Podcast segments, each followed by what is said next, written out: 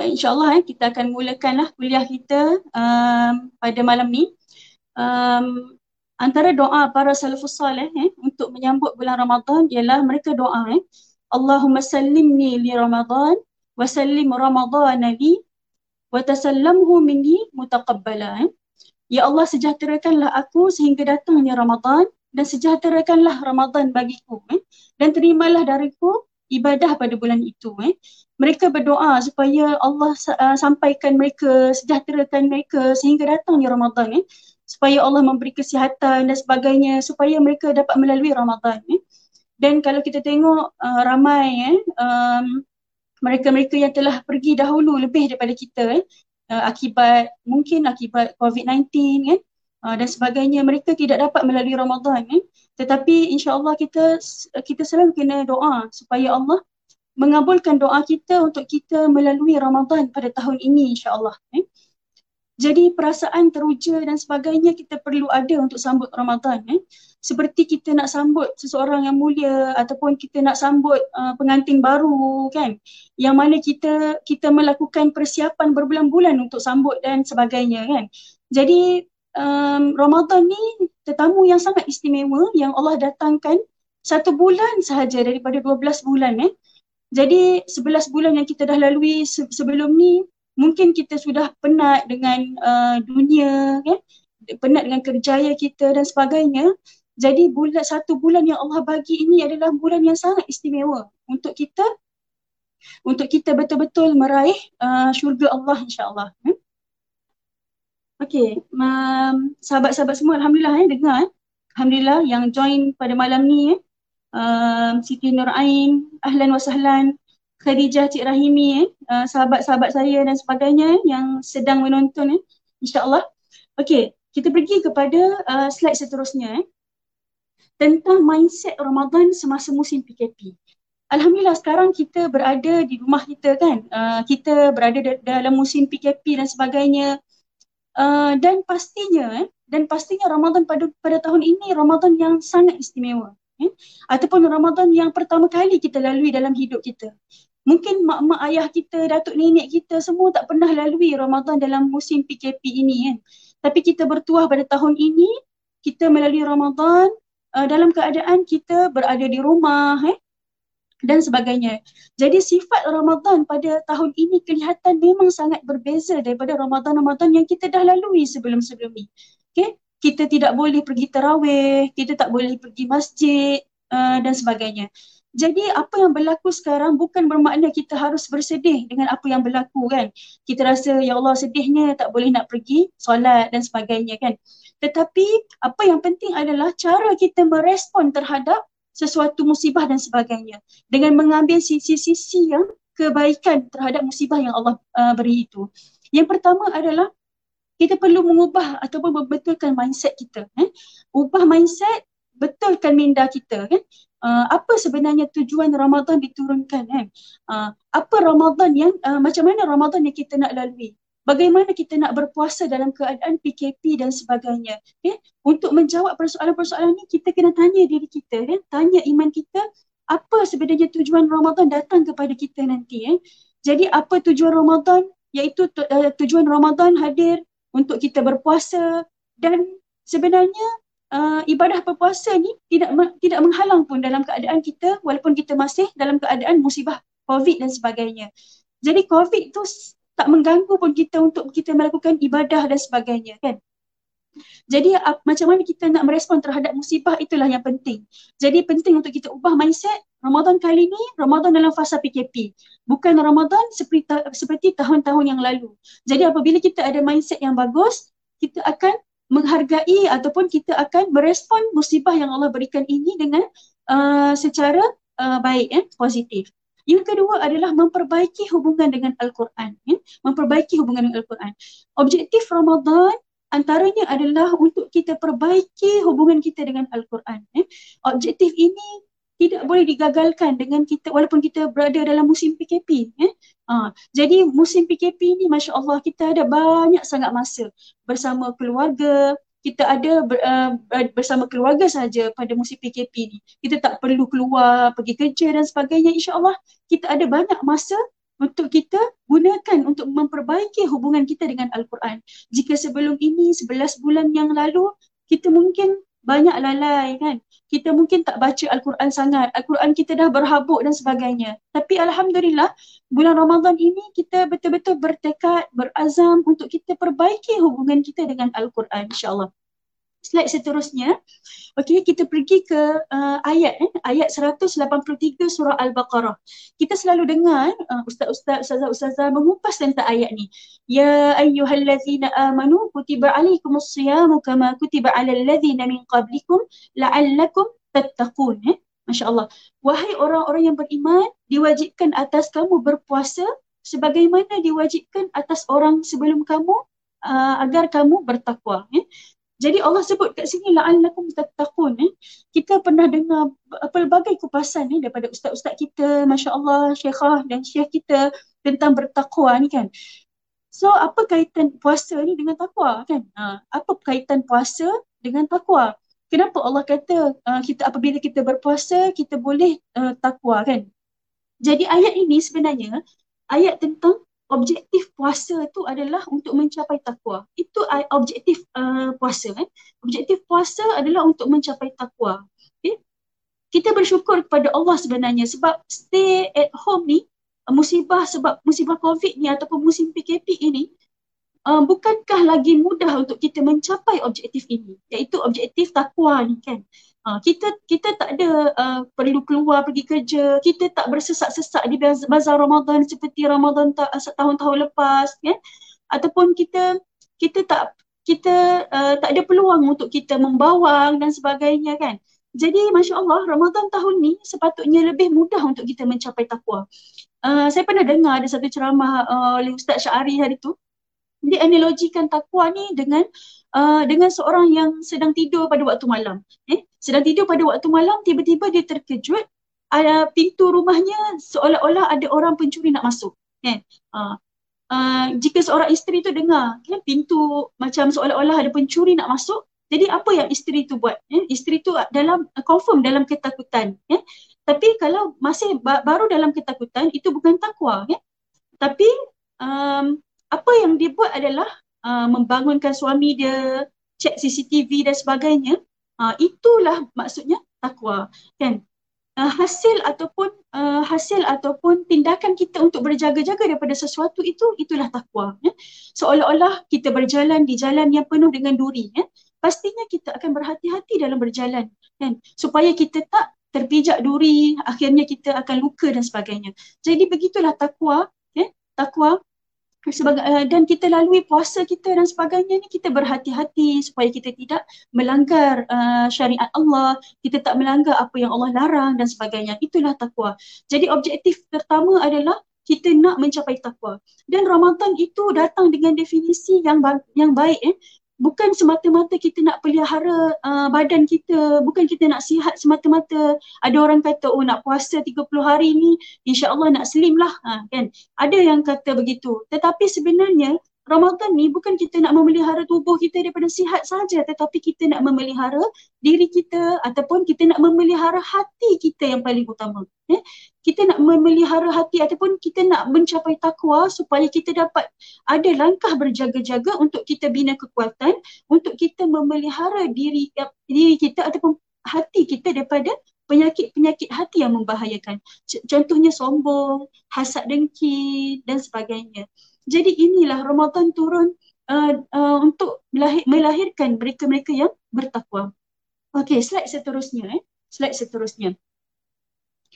Um, sebelum kita pergi ke persiapan wanita untuk Ramadan eh, uh, sudi juga untuk saya kupas tentang kenapa Ramadan ini diturunkan dalam keadaan kita sedang berlapar. Eh? Kita sedang berlapar. Kenapa kan? Sebab apabila kita ikat perut kita, dia secara automatik kita mengendurkan syahwat kita. Eh? Jadi apabila seseorang yang dah kendur syahwat, nafsunya tak liar dan sebagainya, dia mudah untuk uh, fokus untuk uh, menerima Al-Quran. Eh? Sebab tu Al-Quran diturunkan dalam keadaan manusia sedang berlapar. Sebab apabila manusia berlapar, nafsunya dah rendah, jadi uh, ada uh, ada um, untuk apa untuk manusia untuk lebih fokus itu uh, lebih uh, lebih tinggi. Sebab Al-Quran ini dia memberi rahmat kepada mereka yang sedang berinteraksi dengan dia. Eh. Uh, jadi apabila kita fokus uh, untuk kita mempelajari Al-Quran, baca Al-Quran dan sebagainya, dalam keadaan kita berlapar tadi, insya-Allah kita lebih menghayati dan rahmat Allah turun pada waktu tersebut. Okey, kita pergi ke persiapan wanita untuk Ramadan eh seperti dalam slide. So sahabat-sahabat saya boleh tengok slide tersebut eh. Uh, Masya Allah ramai eh kat sahabat-sahabat saya yang sedang join eh. Semoga uh, mendapat manfaat daripada kuliah ini eh. Persiapan wanita untuk Ramadan eh. Bermacam-macam persiapan yang kita boleh buat sebenarnya. Ini antara yang saya suggestkan lah. Ataupun kita kita mungkin ada lagi eh tambahan-tambahan persiapan lain yang kita boleh buat tapi ini yang saya saya rasa mungkin kita boleh juga untuk uh, cuba dulu buat perkara-perkara uh, perkara ini untuk kita persiapkan diri kita untuk Ramadan eh. Yang pertama kita letak target Ramadan eh. Letak target Ramadan ataupun kita buat carta untuk mutabaah ibadah kita. So, sebagai contoh khatam nak berapa kali eh. Solat solat rawatib eh setiap hari tu berapa kali dan kita nak qiyamul lail adakah setiap hari kan? Uh, dan kita nak duha berapa rakaat sehari zikir kita dan sebagainya. Dan dan yang paling penting juga adalah kita letak uh, target untuk kita uh, berapa ayat kita tadabbur al-Quran dalam uh, satu juzuk yang kita baca kan itu penting juga untuk kita letak target eh. Yang kedua adalah beli awal eh barang-barang masak. Yang ni memang sangat sesuai dengan wanita lah eh. Sebab uh, apa uh, beli tu mungkin tugas suami lah tetapi kita sebagai seorang wanita, ibu dan sebagainya kita boleh merancang awal juadah untuk kita persiapkan eh untuk bulan puasa. Ada orang kata dia buat siap-siap dah banyak lauk kan dan kemudian di frozen kan. Dan uh, semasa nak uh, bangun untuk kita ber, uh, bangun untuk sahur dan untuk berbuka just panaskan dan sebagainya. Itu kreativiti masing-masing untuk kita uh, macam mana kita nak menguruskan dapur kita dan sebagainya. Tapi kita bagus untuk kita siapkan barang tu awal-awal, barang dah bersih, uh, dah simpan elok-elok dalam peti, sayur dah basuh, bawang dan sebagainya supaya kita bangun untuk kita uh, bangun untuk masak untuk sahur dan sebagainya tu mudah untuk kita uh, ambil bahan-bahan tersebut untuk kita masak eh. Yang ketiga adalah adakan perbincangan dengan suami eh. Uh, sebab apa? Sebab wanita pun kadang-kadang dia ada masa untuk dia uh, diri dia dan ibadah dia kan. Jadi uh, sangat uh, sangat penting untuk kita bincang dengan suami kita eh. Bincang dengan mungkin ahli keluarga kita ataupun kalau siapa-siapa berada di universiti tengah kuarantin dan sebagainya mungkin bincang dengan roommate kita eh supaya kita ada perbincangan macam mana kita nak mencapai target uh, sepanjang Ramadan eh. Macam contoh dengan suami tu kita bincanglah waktu bila yang suami boleh baca al-Quran waktu bila isteri boleh baca al-Quran waktu bila yang uh, setengah apa setengah waktu kita tengok anak kan. Lepas tu suami pula tengok anak. Jadi perlu adakan perbincangan-perbincangan tersebut supaya kita uh, boleh melalui Ramadan sama-sama dengan roh jama'i dalam keluarga kita eh. Dan seterusnya hias rumah eh. Yang ni menarik sangat eh. Kita hias rumah kita ataupun kita ubah susunan perabot ataupun rumah kita yang kita tak kita tak lama dah tak bersih ataupun banyak habuk dan sebagainya kan dan seba- dan kita boleh kita boleh hias rumah-rumah kita dengan uh, hiasan yang bagus eh supaya kita menyambut Ramadan dalam keadaan hati kita tenang uh, seronok tengok rumah bersih dan sebagainya seterusnya uh, persiapan Ramadan untuk wanita juga uh, mungkin boleh habiskan uh, ganti puasa ataupun puasa ganti eh. Jadi um, puasa yang sebelum-sebelum ni kita dah ganti ke belum dan sebagainya. Jadi kita perlu uh, check balik eh. Mungkin ada puasa kita yang kita tak ingat nak ganti dan sebagainya. Jadi ada beberapa hari lagi sebelum nak masuk Ramadan, kita ganti cepat-cepat kan. Okey. Uh, seterusnya ajar anak-anak untuk berpuasa eh. Ajar anak-anak untuk berpuasa ataupun uh, berikan mindset yang baik untuk anak-anak tentang Ramadan. Contoh anak kita eh, uh, umur 2 tahun ke bawah contohnya kan. Kita boleh sebut uh, kepada dia tentang Ramadan. InsyaAllah kita akan sambut Ramadan nanti uh, walaupun dia tak faham tapi Masya Allah ya, dia akan memahami sedikit demi sedikit. Macam anak kita dah empat tahun ke enam tahun, kita boleh kongsi dengan mereka, eh, kita boleh ajar dia kan uh, dan, dan memberi semangat kepada dia dan keluarga kan untuk menyambut Ramadan. Seterusnya boleh buat ulang kaji tentang puasa. Eh. Ulang kaji tentang tajuk-tajuk puasa contohnya tentang tajuk hukum hakam wanita dalam Ramadan. Boleh tak baca Al-Quran semasa uh, haid ataupun nifas um, uh, dan sebagainya. Banyak lagi hukum-hukum yang kita boleh baca di website dan saya suka jugalah untuk rujuk website Mufti WP eh, Mufti uh, Wilayah yang sangat bagus lah uh, dia punya perkongsian dalam website dia tentang hukum hakam tentang Ramadan dan wanita. Seterusnya yang ni uh, kita mungkin boleh uh, persiapkan tempat tempat untuk kita solat, mungkin kita boleh basuh sejadah kita ataupun kain sembahyang kita yang lama dah kita tak basuh ataupun yang penting adalah roh Ramadan kita kita bawa kepada anak-anak kita dengan mungkin kita boleh hadiahkan set solat kepada mereka supaya mereka semangat untuk solat pada waktu Ramadan ya supaya mereka menyambut Ramadan dalam keadaan gembira dan sebagainya. Okay? Kalau kalau mampu eh kita belikan untuk anak-anak kita. Dan seterusnya banyakkan berdoa untuk sampai ke uh, Ramadan. Kita boleh berdoa uh, setiap solat kita uh, sebelum kita memasuki Ramadan ini supaya Allah sampaikan kita ke bulan Ramadan. Okay? Uh, jadi uh, kita teruskan ke slide seterusnya. Slide, uh, slide seterusnya ialah tentang agenda Ramadan. Jadi apa yang uh, bila kita dah tahu persiapan, kita dah buat persiapan dan sebagainya. Sekarang kita nak tengok pada waktu Ramadan tu berlangsung apa yang kita nak buat eh? Apa yang kita uh, akan buat pada waktu Ramadan tersebut. Yang, persta- yang pertama adalah confirmlah kita akan berpuasa. Eh? Kita akan berpuasa. Jadi puasa kita ni kita tak nak sekadar kita menahan dah, lapar dan dahaga. Tetapi kita nak puasa kita ini puasa yang tulus, ikhlas kepada Allah. Kan? Kita ajar anak kita supaya anak kita berpuasa dengan uh, dengan amanah. kan. Uh, kalau dia masuk dalam bilik air, dia minum air ke dan sebagainya, kita pun tak tahu. Jadi jadi kita ajar anak kita, anak kita berpuasa dengan amanah, dia tahu Allah yang melihat dia dan sebagainya. Sebab puasa ni kita, antara kita dengan Allah. Eh? Uh, manusia lain tak tahu pun. Kita mungkin kita kita makan ke apa manusia lain tak tahu kan jadi kita antara kita dengan Allah sahaja jadi kita nak berpuasa dalam keadaan hati kita ikhlas dan kita kita bukan nak sekadar tahan tahan lapar dan dahaga tapi kita nak menahan nafsu-nafsu kita dan sebagainya yang kedua adalah tentang Al-Quran. Al-Quran ni uh, kita nak kembali intim dengan Al-Quran. Eh? Masya Allah musim PKP ni kita ada banyak sangat masa. Eh? Sebab kita dah tak keluar pergi kerja. Dan kita kita ada banyak masa dekat rumah. Jadi uh, kita, dan kita contohnya kalau sebelum ni kita pergi kerja kita tempuh jam. Kan? Dan kita pergi ke office, kita kena buat kerja-kerja dan sebagainya. Kan? Dan uh, on the way balik jam lagi. Jadi itu masa-masa yang kita dah luangkan untuk perkara tersebut. Tapi Ramadan kali ni, Masya Allah, kita ada di rumah aja. Kita duduk di rumah.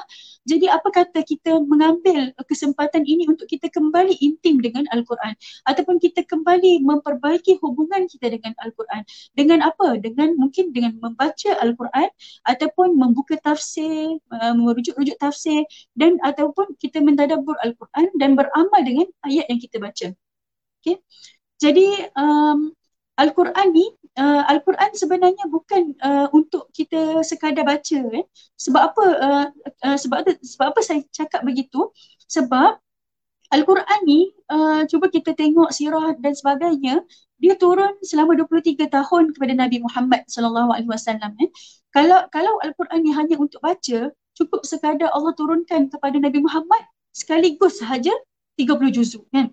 Tetapi tak. Tetapi Allah uh, uh, menggariskan hikmah antara hikmahnya uh, uh, al-Quran ini adalah bukan sekadar kita untuk dibaca tetapi untuk tadabbur adalah dengan apabila ayat al-Quran turun secara beransur-ansur kepada Nabi Muhammad.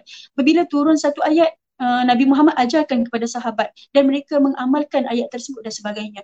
Jadi uh, begitulah hikmah bahawa Allah uh, dah susun Al-Quran ini adalah bukan untuk dibaca semata-mata tetapi untuk kita tadabur, untuk kita memahami dan untuk kita transform menjadi amalan kita. Eh? Dan pelbagai soalan yang diutarakan yang tentang dilema antara khatam ke nak nak khatam al-Quran cepat-cepat ke ataupun nak lambatkan baca tetapi mentadabur banyak dan sebagainya. Um, antara yang tanya saya dan saya akan bagi tahu um, uh, dan saya saya juga rujuk kepada ustaz-ustaz yang saya rapat eh. Uh, saya tanya tentang pendapat dia mengenai antara khatam dengan tadabbur ni. Uh, uh, dan ustaz-ustaz kebanyakannya memberi cadangan untuk kita um, seimbang antara kedua-duanya eh.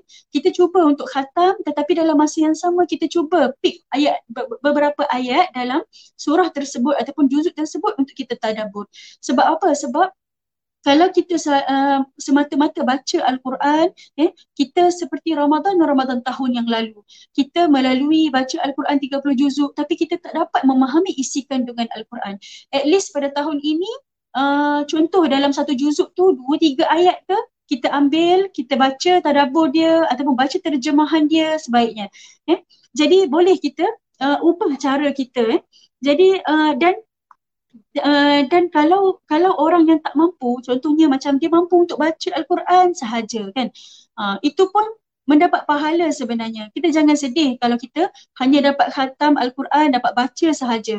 Sebab ada yang tak boleh membaca langsung al-Quran eh? Jadi kita kita jangan ejek kepada orang yang hanya membaca Al-Quran sah- sahaja uh, yang tak mampu untuk melakukan tadabbur dan sebagainya. Sebagai contoh kita tengok eh sahabat-sahabat kita ataupun doktor-doktor di hospital yang sedang menjadi frontliner eh mereka tak sempat untuk buka uh, tadabbur untuk uh, untuk tafsir dan sebagainya. Mereka tak sempat nak belik tafsir. Jadi kita uh, kita tahu kemampuan diri kita. Eh, kalau kita uh, boleh baca Al-Quran satu juzuk dalam sehari, alhamdulillah. Tetapi kalau kita mampu untuk tadabbur lagi, masya-Allah kan. Uh, itu lagi afdal untuk kita uh, untuk kita eh.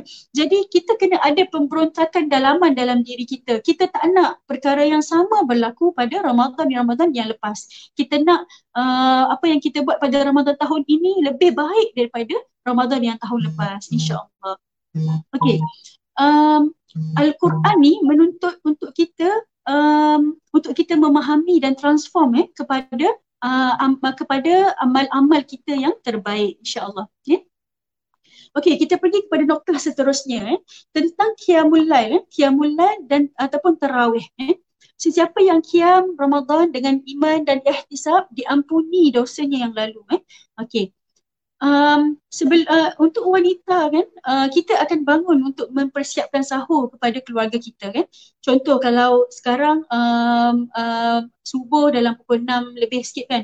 Jadi kalau kita bangun lima setengah kita bangun kita ambil wuduk dulu kan. Sebelum kita ke dapur kita cuba untuk solat dulu dua rakaat eh. kita lakukan qiyamul dahulu kan. Uh, sebelum kita masuk ke dapur dan kita solat subuh selepas tu. Jadi um, sebelum sediakan sahur kita cuba untuk uh, kiam dan uh, kiam dua rakaat ke dan sebagainya. Kalau dapat lebih pun lagi baik. Dan yang keempat adalah tinggalkan kejahatan dan mencegahnya. Eh. Uh, dalam surah Al-An'am, Allah dalam surah Al-An'am ayat 120, Allah ada sebut eh, dan tinggalkanlah kamu dosa yang nyata dan yang tersembunyi. Kerana sesungguhnya orang yang berusaha melakukan dosa, mereka akan dibalas dengan apa yang mereka telah lakukan. Eh. Tentang meninggalkan kejahatan dan mencegahnya ni, saya teringat eh, uh, satu statistik uh, tentang uh, gejala pornografi yang berlaku masa musim PKP. Eh.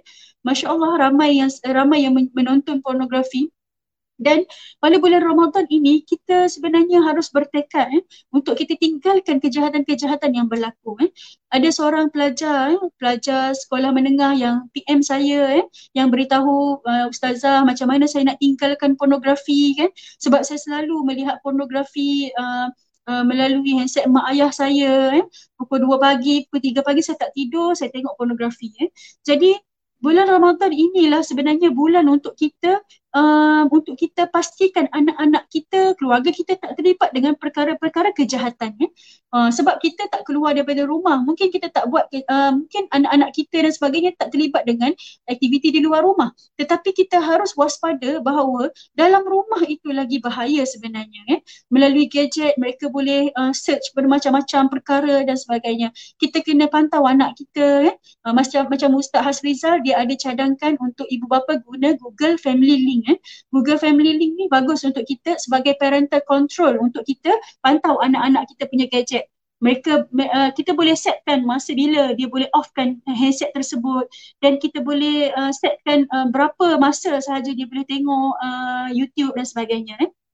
Jadi uh, Masya Allah terlalu banyak eh, terlalu banyak uh, cara untuk kita pantau anak-anak kita pada waktu sekarang.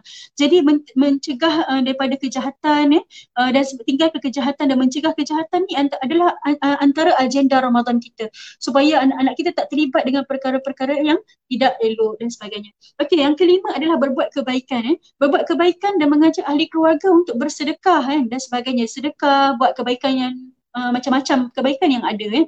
So wanita ni kita akan bangun sediakan sahur, kita akan uh, sediakan makanan berbuka kepada keluarga kita. Eh, kita kena menghargai pahala yang Allah sediakan untuk mereka yang menyediakan makanan untuk orang berpuasa. Bahkan ada satu hadis Allah apa Rasulullah sebutkan kalau sesiapa yang memberi makan kepada orang berpuasa pahalanya seumpama orang yang berpuasa tersebut kan. Masya-Allah terlalu banyaknya kelebihan apabila kita menyediakan uh, makanan berbuka untuk orang berpuasa. Jadi apa lagi kebaikan yang lain? Antaranya kejutkan ahli keluarga untuk masak sahur sama-sama uh, kan ajak anak-anak untuk melakukan ibadah eh. Dan kalau uh, wanita ni biasanya kita akan masak kan. Musim PKP ni kita akan masak untuk berbuka dan sebagainya. Apa kata kita uh, kita lebihkan kuah eh lebihkan kuah ataupun lebihkan lauk dan sebagainya kita hulur kepada jiran kita. Cuba kita buat dulu. Mesti jiran kita akan rasa seronok dan dia akan rasa nak balas kepada kita kan benda-benda yang dia buat. Contoh dia buat kuih ke dia akan balas kepada kita sebab tindakan kita uh, memberi dahulu kepada mereka eh. Dan tentang uh, uh, buat amalan baik ni Uh, berbuat amalan kebaikan ini adalah uh, yang Allah suka. Eh. Maksudnya kat sini uh, dalam surah Al-Lail Allah sebutkan tentang uh, mereka yang uh, melakukan kebaikan ini uh, mereka yang bertakwa inilah inilah yang melakukan kebaikan eh. Uh, ciri-ciri orang yang uh, melakukan kebaikan uh, uh, ciri-ciri orang yang bertakwa adalah mereka yang suka melakukan kebaikan kepada orang lain. Bukannya orang yang suka solat dan sebagainya eh. Uh, so um, dan uh, melakukan kebaikan ni kita boleh buat bermacam-macam. Antaranya kita sedekah dan sekarang uh, uh, kita tengok ramai yang membuat uh, aktiviti kebajikan dan sebagainya mungkin membantu orang miskin dan sebagainya kita boleh bersedekah pada waktu bulan puasa. Dan diriwayatkan daripada Ibnu Abbas, Nabi adalah orang yang paling pemurah di kalangan semua manusia. Dan baginda pula lebih pemurah ketika bulan Ramadan. Hadis riwayat Bukhari. Jadi Rasulullah juga seorang yang memang banyak bersedekah pada bulan Ramadan eh, yang pemurah sangat uh, pada bulan Ramadan.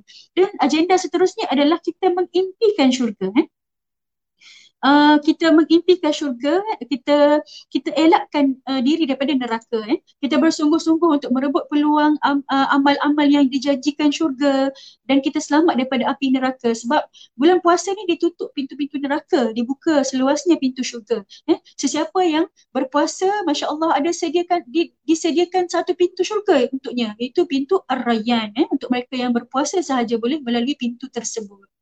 Jadi kita mengimpikan syurga, kita nak mengelakkan diri kita daripada neraka dan sebagainya. Okey, seterusnya yang terakhir, agenda terakhir yang kita nak buat masa Ramadan, kita nak menjejaki Lailatul Qadar. Ya? Lailatul Qadar. Okey, uh, dalam hadis uh, Rasulullah kata, carilah Lailatul Qadar itu pada malam witir ataupun ganjil uh, daripada 10 malam 10 terakhir Ramadan eh. Dan ada hadis juga yang menyebut sesiapa yang uh, kiam pada malam Al-Qadar dengan iman, ihtisab, diampunkan dosanya yang lalu eh. Uh, jadi banyak terlalu banyak hadis yang uh, yang mengutarakan tentang Lailatul Qadar dan sebagainya kan. Jadi uh, kalau untuk tajuk wanita dan Ramadan ini kita akan tertanya-tanya wanita haid ataupun nifas adakah dapat pahala Lailatul Qadar kan? Uh, sebab kita tak boleh solat kan dan sebagainya kan. Adakah dapat pahala? Sebenarnya wanita uh, yang uh, wanita yang haid uh, ataupun nifas sebenarnya boleh melakukan ibadah-ibadah lain eh kecuali puasa, solat, tawaf, itikaf di masjid dan sebagainya. Itu yang dia tak boleh nak buat. Eh. Tapi banyak lagi ibadah-ibadah lain yang kita boleh buat. Eh. Wanita haid ni boleh merebut uh, kelebihan-kelebihan malam Al-Qadar. Eh.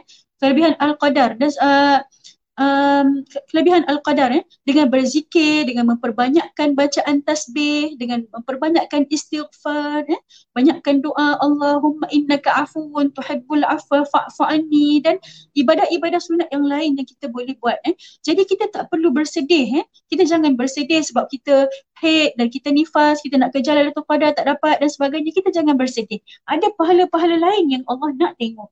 Sebab Uh, sebab Ramadan ini bukan sekadar tentang solat kita, tentang puasa kita tetapi juga hubungan kita dengan manusia yang lain. Adakah kita mengajak orang lain untuk melakukan ibadah, untuk buat kebaikan dan sebagainya. Ya? Okey, cadangan rutin harian untuk wanita. Ya? Yang ni uh, antara cadangan lah yang saya uh, boleh utarakan eh, tentang uh, apa rutin untuk harian untuk wanita. Eh. Yang pertama kita kiamulain. Eh start daripada awal pagi lagi kan. Kita kiam mulai dulu dua rakaat. Lepas tu kita bangun siapkan sahur bersama keluarga. Kan kadang-kadang kita rasa macam ala mak seorang-seorang je bangun siapkan sahur kan. Uh, anak uh, tunggu untuk ketuk pintu je bangun untuk makan kan. Tapi um, itu sebenarnya kesian lah sebenarnya kepada wanita kan. Apabila uh, dia seorang-seorang yang bangun sahur kan. Apa kata kita sebagai ibu ataupun kita sebagai isteri kita bangunkan juga suami kita untuk kita masak sama-sama mungkin untuk sama-sama sediakan sahur. Anak kita juga mungkin anak perempuan kita kita kejutkan awal untuk dia latih dia untuk dia bangun uh, uh, menyediakan makanan sahur dan sebagainya kan jadi anak lelaki kita juga kita boleh kejutkan dia untuk kiamulal, kemudian uh, sediakan air, makanan dan sebagainya untuk sahur. Jadi itu penting dan uh, rutin lagi untuk wanita selepas kita bersahur kita tunggu solat subuh eh. Kita tunggu solat subuh. Dan uh, siang hari tu kita mungkin boleh bersedekah. Eh. Bersedekah sekarang kita boleh lakukan dengan kita transfer duit je. Eh. Transfer duit uh, masuk ke akaun mana-mana yang kita rasa uh, yakin eh. yang memang betul-betul buat uh, Masya Allah buat um, uh, pelbagai aktiviti kebajikan antaranya Yayasan Ikram juga buat eh, aktiviti dan sebagainya ada tabung bantuan. So kita boleh menyumbang ke uh, mana-mana um, pertubuhan yang membuat kebaikan ini eh, insyaAllah. Dan kemudian kita boleh duha eh, wanita boleh duha minta izin suami sekejap kita nak solat duha supaya jagakan anak sekejap eh. itu penting eh um, dan suami yang baik adalah yang selalu mengingatkan isteri untuk duha dan sebagainya kan. Tanya sayang saya dah duha ke belum? Abang dah duha ke belum? Adik dah duha ke belum? Uh, apa anak-anak lelaki kita dah duha ke belum so kita tanya mereka eh.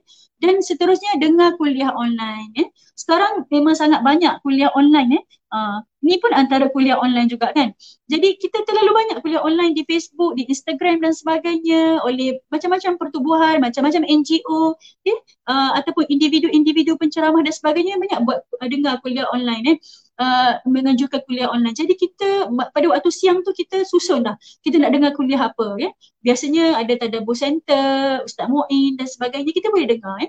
Uh, yang seterusnya baca Al-Quran ya. Mungkin lepas subuh tadi tu kita kita boleh baca Al-Quran juga eh. Uh, baca Al-Quran ni uh, kita cuba untuk lepas subuh tu kita tak tidur. Eh? Kita tak tidur. Biasanya kita akan, ti- kalau kita tidur, confirm kita bangun pukul 10 kalau kita tidur lepas subuh. Sebab dia sedap sangat tidur lepas subuh ni kalau waktu kita puasa kan. Jadi kita kita cuba tahan sekejap mata kita, kita ambil Al-Quran, kita baca. Kalau kita rasa mengantuk, baca duduk, kita berdiri. Kalau kita ada balkoni, kita buka balkoni kita luas-luas, kita baca Al-Quran eh, dengan suami kita, anak-anak kita dan sebagainya.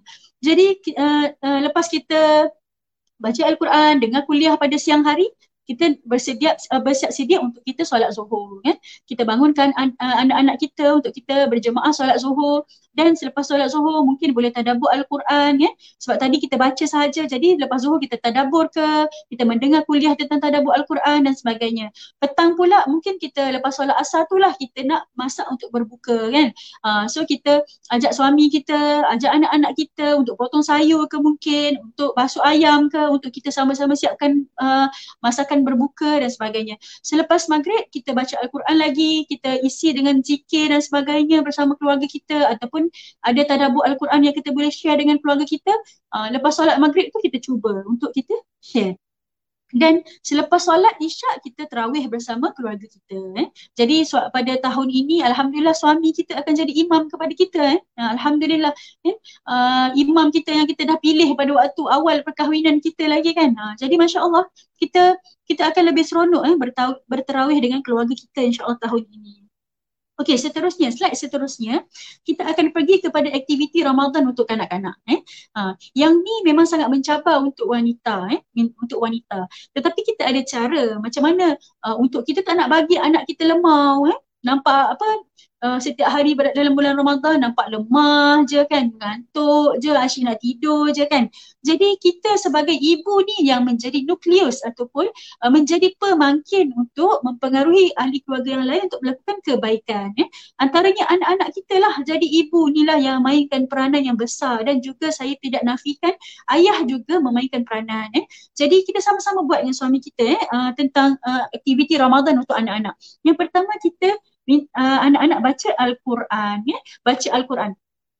Baca Al-Quran ni hmm, kita, kita kalau anak kita tu masih kecil kita mulalah dengan Al-Fatihah dulu kan. Uh, uh, Juzul Amma kan. Kita mula dengan surah-surah yang pendek-pendek yang menyebabkan dia rasa best nak hafal kan. Lepas tu kita ajar dia untuk menghafal surah ataupun Juzul Amma kan? Mula dengan Fatihah dulu. Pastikan anak kita pandai Al-Fatihah pandai baca Al-Fatihah pandai baca tiga kul dan sebagainya. Dan seterusnya kita boleh juga hafal hadis-hadis pendek eh? anak dengan anak-anak kita eh? uh, hadis-hadis hadis-hadis uh, pendek yang uh, kanak-kanak boleh hafal kan? Uh, yang tak terlalu panjang kan? Uh, yang yang pendek so anak-anak kita mudah untuk hafal dan dia tahu uh, maksud hadis tersebut dan juga uh, ibu ayah juga boleh buat kisah dalam al-Quran tu uh, untuk kanak-kanak kisah al-Quran untuk kanak-kanak tu kita buat storytelling dengan anak kita mungkin anak kita, kita bagi dia baca tentang kisah dalam Al-Quran, eh, buku-buku yang ada dan sebagainya, kita bagi dia baca tentang kisah Al-Quran, kita minta dia buat storytelling kepada kita pula ke kan, bersama adik-adik dia yang lain dan sebagainya. Kita jadikan Ramadan itu uh, untuk berkongsi, untuk kita um, untuk kita meraih pahala dengan kita mempelajari Al-Quran, kisah-kisah dalam Al-Quran dan sebagainya. Okey, seterusnya solat berjemaah dengan anak-anak. Yang ini penting eh um, uh, apa Ramadan ni kita kita nak pupuk semangat solat berjemaah dengan anak-anak eh. Jadi kalau anak-anak kita yang uh, mungkin umur berapa tahun eh uh, yang yang uh, apa yang masih lagi kecil tak tak kisah eh. Uh, kita kita dah ada sejadah untuk dia kan. Dia dia boleh solat depan kita eh. Uh, Uh, kalau kalau uh, kita tak boleh expect mereka ni solat oh, okay, sampai akhir kan mungkin dia akan takbir je sekejap Lepas tu dia lari dah kan. Ha, dia lari, dia panjat kursi dan sebagainya. Jadi uh, itu tak apalah kan. Maksudnya kita dah ajar dia untuk uh, ada roh untuk solat berjemaah bersama-sama. Kan? Seterusnya kita boleh galakkan anak anak kita bersedekah. Kan? Kita boleh buat tabung khas untuk anak-anak menabung. Sehari tu dia boleh menabung berapa? Berapa berapa sen yang dia ada atau berapa ringgit yang dia ada. Dan akhir sekali anak-anak kita tu kira duit tabung dia tu bagi tahu ayah dia jumlah berapa So ayah dia tolong transfer ke badan-badan kebajikan yang ada dan sebagainya. Jadi uh, itu membantu anak kita untuk dia bersedekah, dia rasa orang lain lebih memerlukan lagi.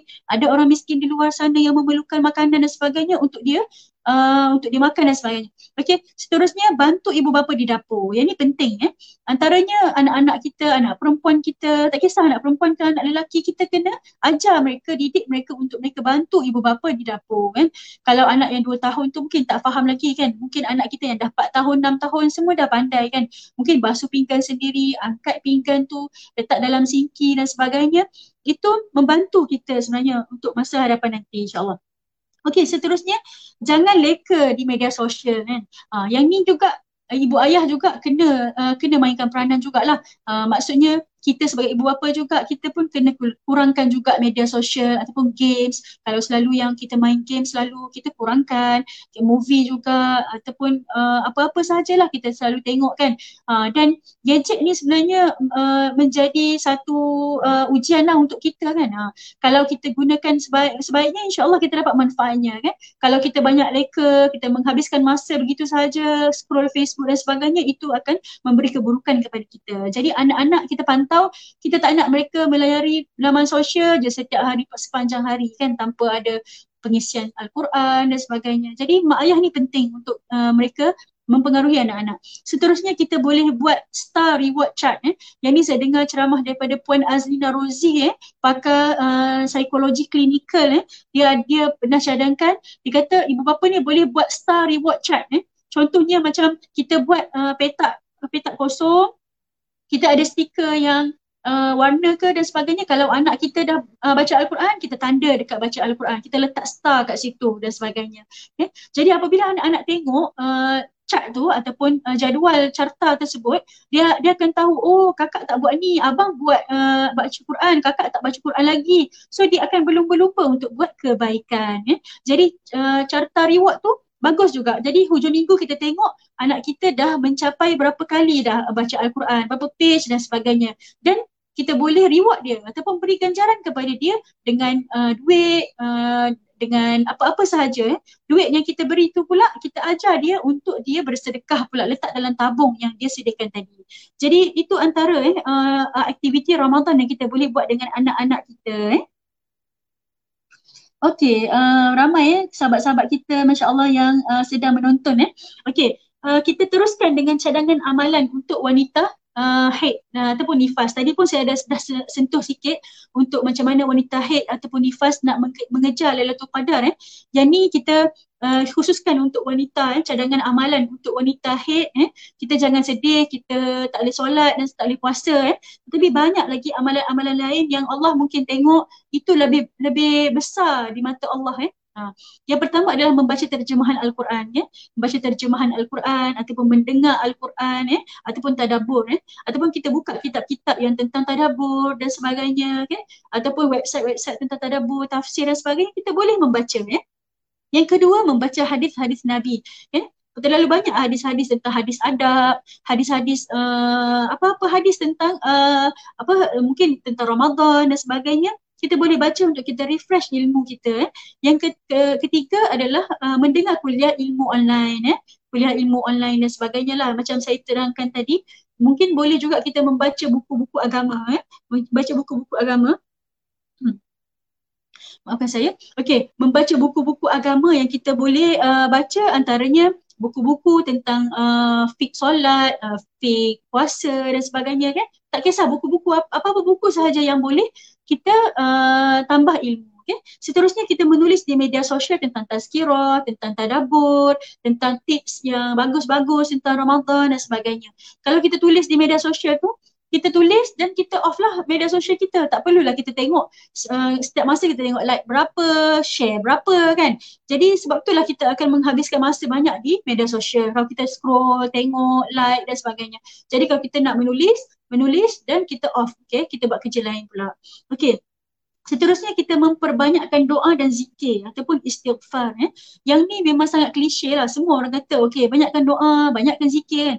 Tapi se- sejauh mana kita menghayati doa yang kita ungkapkan. Sejauh mana kita menghayati zikir yang kita uh, ungkapkan eh, istighfar kita adakah dengan hati kita ataupun di mulut semata-mata kan jadi kita banyakkan doa-doa yang uh, daripada hati kita daripada apa uh, uh, zikir-zikir kita kan dan, uh, dan istighfar kita.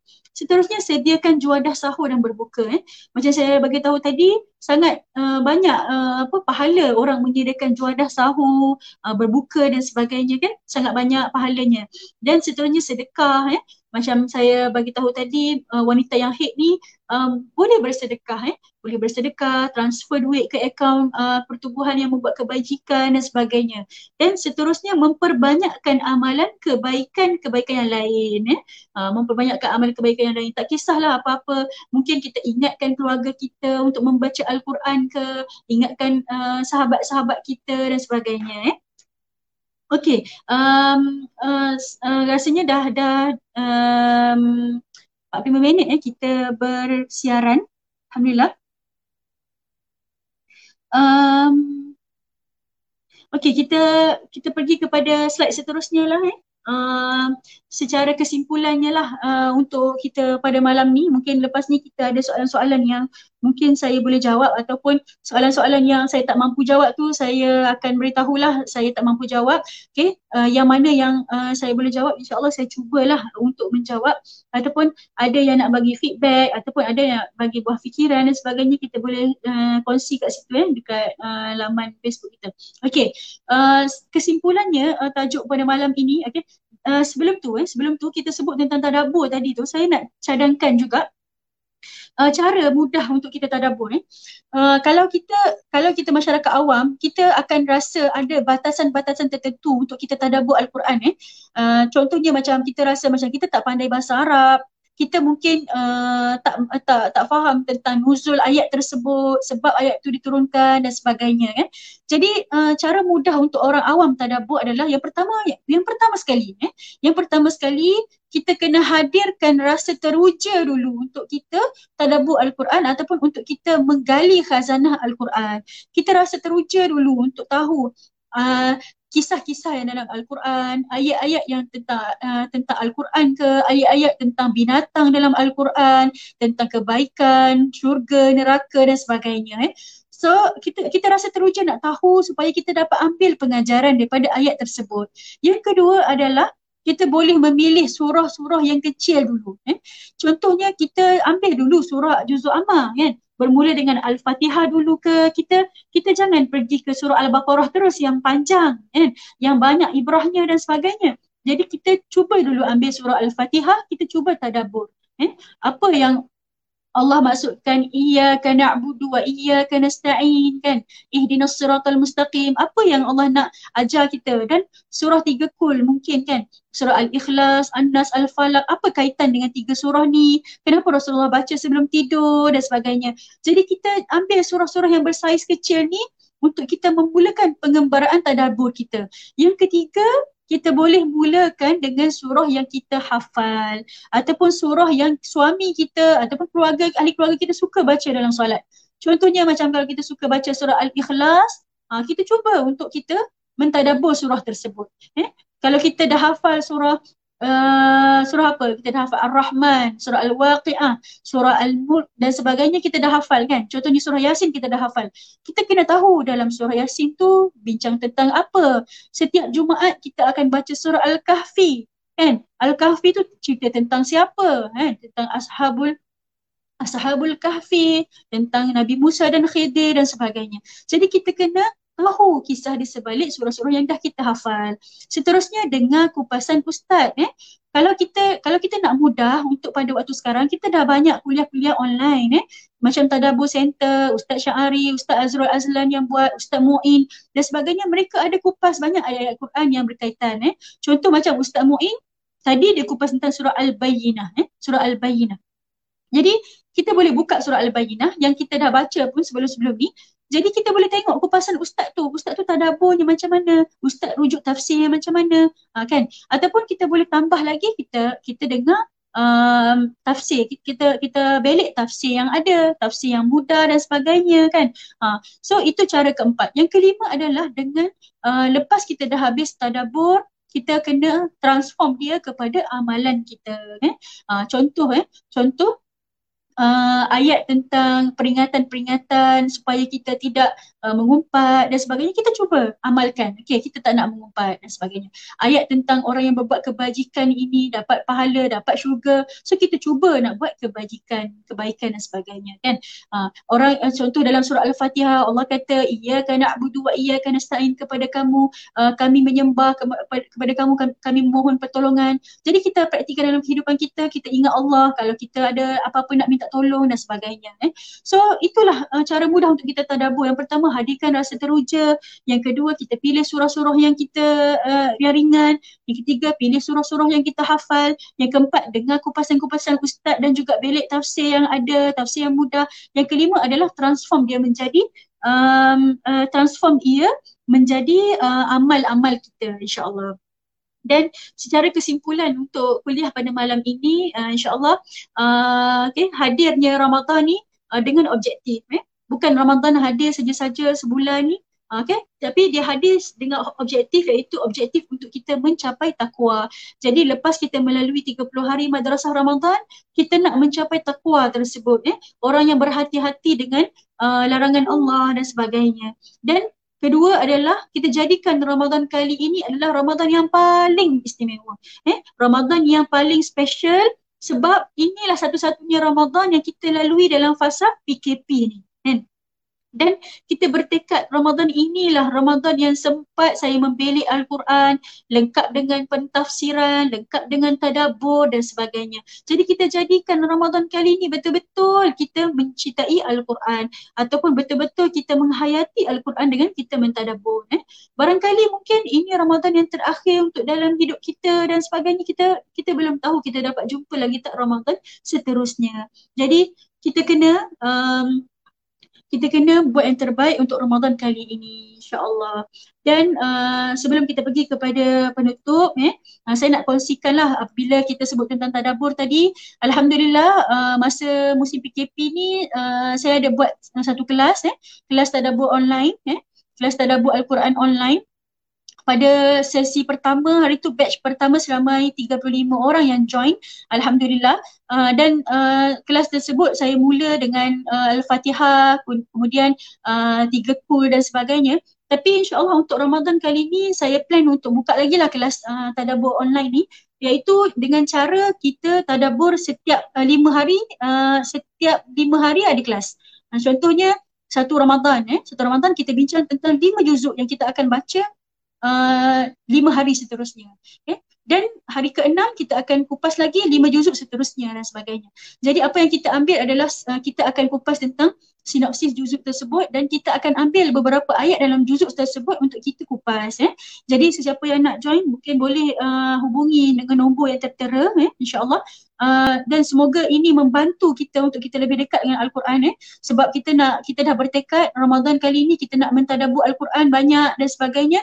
Jadi insyaAllah dengan bantuan rakan-rakan dalam kelas tadabur eh, dan sebagainya mungkin boleh menjadi uh, uh, penguat semangat untuk kita uh, mentadabur Al-Quran insyaAllah. So itu sahajalah daripada saya untuk malam ini